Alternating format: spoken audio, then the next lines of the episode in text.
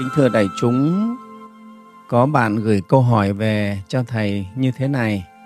Con kính bạch thầy, nhà con ở cách nghĩa địa khoảng 50 mét. Nhiều người nói với con rằng khu đất nhà con có rất nhiều ma và họ rất đói. Gia đình con mấy năm nay gặp phải rất nhiều khó khăn. Có phải là do phần âm nặng quá không ạ? À? Thầy cho con hỏi gia đình con cần phải làm gì ạ? À? Con xin tri ân thầy. Ừ. Bạn này bạn nói rằng là nhà bạn ở gần nghĩa địa, cách nghĩa địa khoảng 50 mét thôi. Và tức là cũng bằng từ đây xuống dưới cổng tam quan mình đây thế. Ừ. Thế và bạn nghe người ta nói là cái khu đất nhà bạn là có rất nhiều ma và toàn là ma đói thôi. Và mấy năm nay thì gia đình nhà bạn ấy gặp nhiều khó khăn chứ không phải chỉ riêng làm ăn. Thế và bạn đoán là có phải do phần âm nó nặng quá không? Thế và bây giờ thì tình trạng này bạn ấy phải làm gì? Bạn hỏi thầy phải làm gì? À, đại chúng hiểu câu hỏi của bạn chưa? Nhé. Thì thầy xin chia sẻ với bạn này và cả đại chúng thế này. Trong kinh Trường A Hàm thì Đức Phật dạy thế này.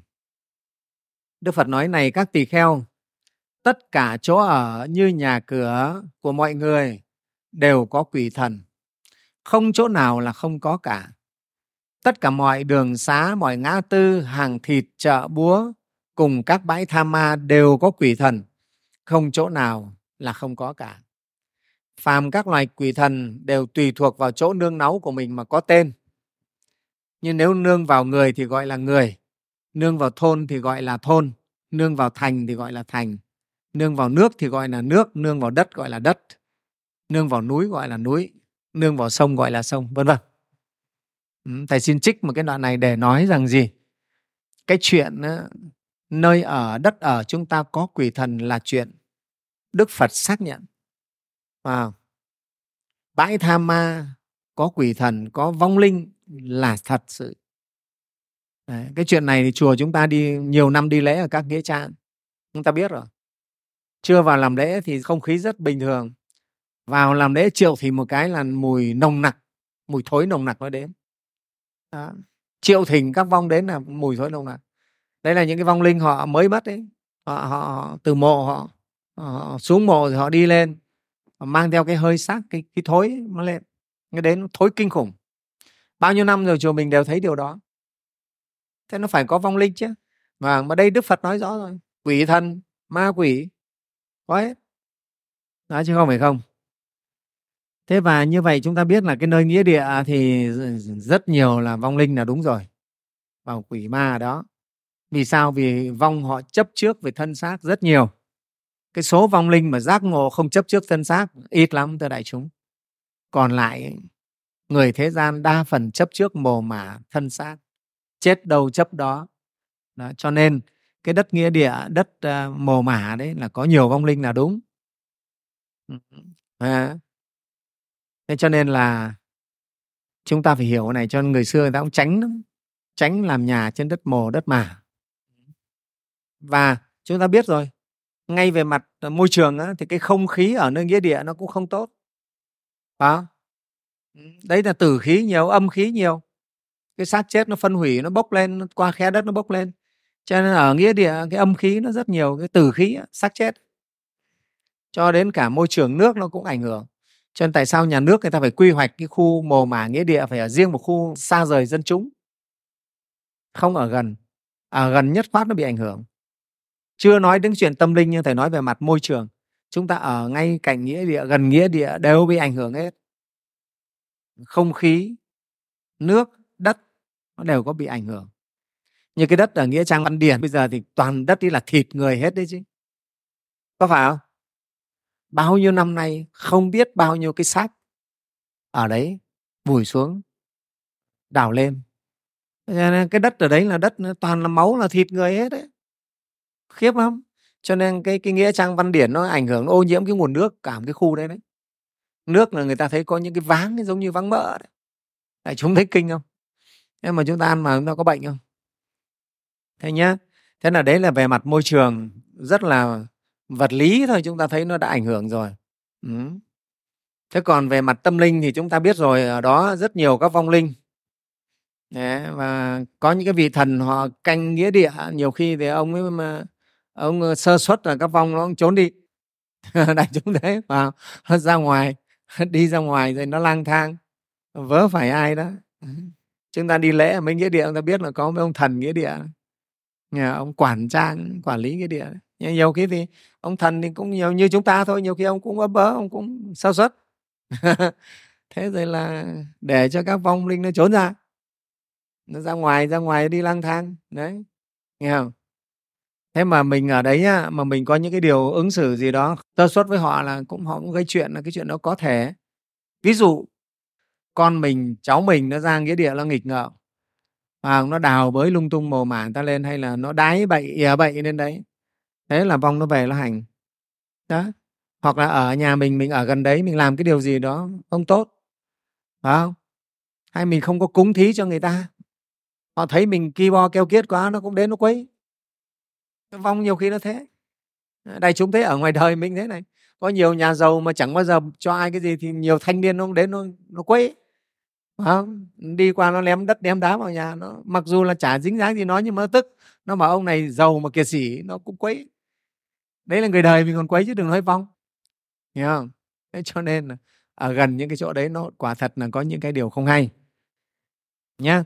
Thế cho nên liên hệ với bạn này thì bây giờ bạn ấy cũng lo, bạn ấy cũng đang nghĩ rằng là hay đất nhà bạn nhiều vong vong nó đói. Cho nên mấy năm nay bạn làm ăn khó khăn. Thế thì bây giờ cái việc nhà bạn đi làm ăn khó khăn ấy, mình phải phân tích ở một số các cái nguyên nhân chứ không phải chỉ một cái. Cái nguyên nhân thứ nhất mà cái việc gia đình bạn khó khăn, đây không phải chỉ làm ăn đâu, bạn nói là gia đình gặp khó khăn. Thì thầy nghĩ nó có những cái thế này. Thứ nhất đây là do cái vận nghiệp xấu của gia đình nhà bạn đến thời kỳ nó trổ quả tức là nghiệp xấu cái thời vận nó đến kỳ trổ quả rồi. Đây là cái nghiệp tiền kiếp của nhà bạn ấy. Ví dụ như là tiền kiếp là kiếp trước là gia đình bạn ấy những người trong thân quyến ấy, từng phỉ báng ngăn cản cái người cúng dường bố thí. À, hoặc là hứa cúng dường lại không cúng dường. Chúng ta đã nghe cái bài kinh kinh doanh thành công rồi đó, đó. hứa cúng rồi lại không cúng hứa giúp đỡ không giúp đỡ. Thì kiếp sau là sinh ra thì là sẽ làm ăn khó khăn. Thế hoặc là thân quyến đã từng trộm đồ của tam bảo, bớt xén của tam bảo, dùng sai pháp, tài sản của tam bảo. Và giống như bây giờ một số vị mà muốn đòi quản lý tiền công đức của chùa đấy. Đấy, những vị ấy là sau này là chết đấy, quả báo chết đấy. Tiền của tam bảo đòi quản lý, mình không phải là người trong tam bảo.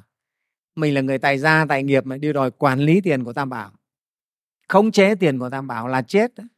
hôm nay thầy cứ nói thật đấy. tất cả những vị nào khởi tâm đấy quả báo đến, giãn tiền đến đến gia đình vợ con luôn mà tại sao mình là, các vị muốn quản lý tiền tam bảo thì đi tu, đi xuất ra đi rồi quản lý đây là người tiền người ta cúng, người ta biếu vào tam bảo tam bảo là phật pháp tăng cho nên là phật pháp tăng thì tăng là thay mặt cho tam bảo để quản lý chứ các vị là người tài gia còn có tóc, còn có vợ, có con làm sao lại đòi quản lý tiền của tam bảo? Đấy đấy qua cái câu hỏi bạn này thì nói nhân quả luôn để cho tất cả những vị nào ở thế gian bây giờ muốn quản lý tiền tam bảo thì phải suy nghĩ lại cho nó kỹ không là quả báo đó chỉ khởi cái ý đó muốn quản lý tiền tam bảo muốn khống chế tiền tam bảo là các vị đã bị quả báo rồi. Đấy. À, mấy cái vị muốn như vậy cứ tự nghiệm mà xem một thời gian nữa sẽ thấy hậu quả người ta đi tu đây người ta còn từng đồng người ta còn phải chắt chiêu. Cúng dường có, có ai dám dùng đâu. Người xuất gia mà dùng sai pháp còn chết chứ đừng nói các vị. Người xuất gia là người được chủ quản cái tài sản cái tiền tam bảo mà còn không dám dùng sai pháp dùng bừa bãi. Chết đấy. Các vị là tài gia tài nghiệp mà lại đòi quản lý tiền tam bảo là chết. Ừ, chết gọi là không gỡ được đấy. Đấy nhá. Thế hoặc là bức hại người tu hành. Bôi nhọ tam bảo đấy.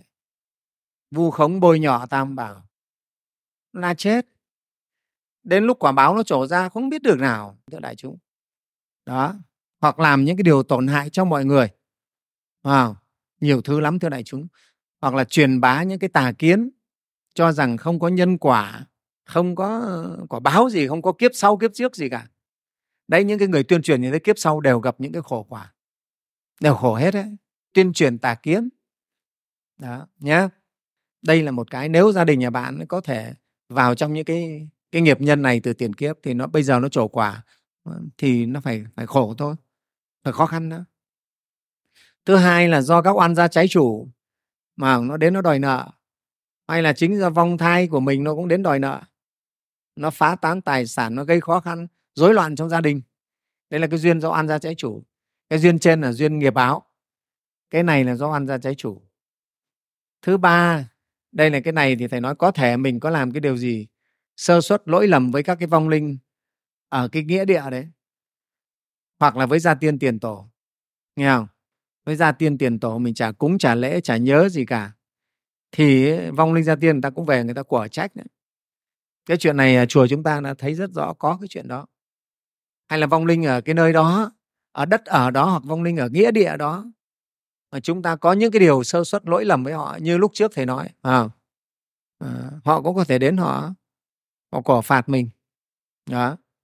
Thế rồi có cái duyên nữa có thể hoặc là trong gia đạo bất hòa cha con chồng và anh em bất hòa gây lộn với nhau do thiếu tu dưỡng thì nó cũng dẫn đến những cái điều không tốt.